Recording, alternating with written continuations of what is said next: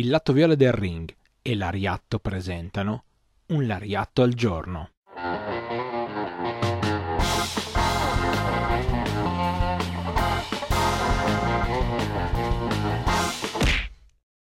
Benvenuti a tutti a El Palacio. No, aspettate, aspettate, rifacciamo l'introduzione. Benvenuti a tutti a questo nuovo episodio di Un Lariatto al giorno. Oggi vi porto a El Palacio. Sì, perché ogni mattina, dal lunedì al venerdì alle 8 su YouTube e su Spotify, vi porto all'interno di qualcosa che riguarda il mondo del puro resu. E oggi vi voglio proprio portare all'interno di El Palacio. Che cos'è Welcome to the El Palacio?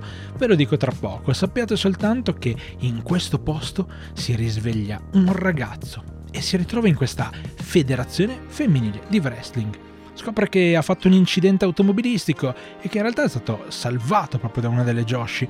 il protagonista soffre quindi di questa amnesia, non riesce a ricordare la sua identità e farà di tutto per cercare di recuperare. Nel frattempo le ragazze decidono ovviamente di dargli un nome perché non possono tenerlo lì così e lo chiamano Tadasuke Oka, come un leggendario samurai e magistrato vissuto tra il 1600 e il 1700 e con il nuovo nome insomma, anche lui cercherà di fare a suo modo d'aiuto e aiuterà la federazione proprio facendo l'arbitro mentre cercherà di ricordare il suo passato.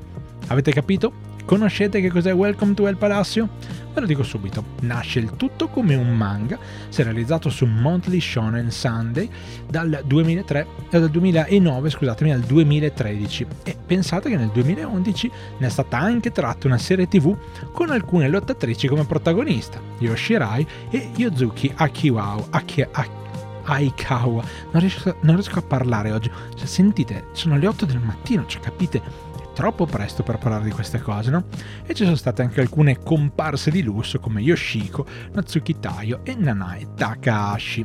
Al di là dei miei impappinamenti di oggi, cercate di recuperare quanto più possibile di Welcome to the El Palacio e dite la verità, piacerebbe anche a voi un giorno risvegliarvi, anche senza memoria, ma in una bella federazione di Joshi, eh? E fare l'arbitro lì deve essere anche molto divertente. Grazie di cuore per aver ascoltato questo lariatto. Chiedo ancora scusa per gli impappinamenti, ma sapete, è mattina per tutti. Ci risentiamo ovviamente molto presto con un altro lariatto. Alla prossima!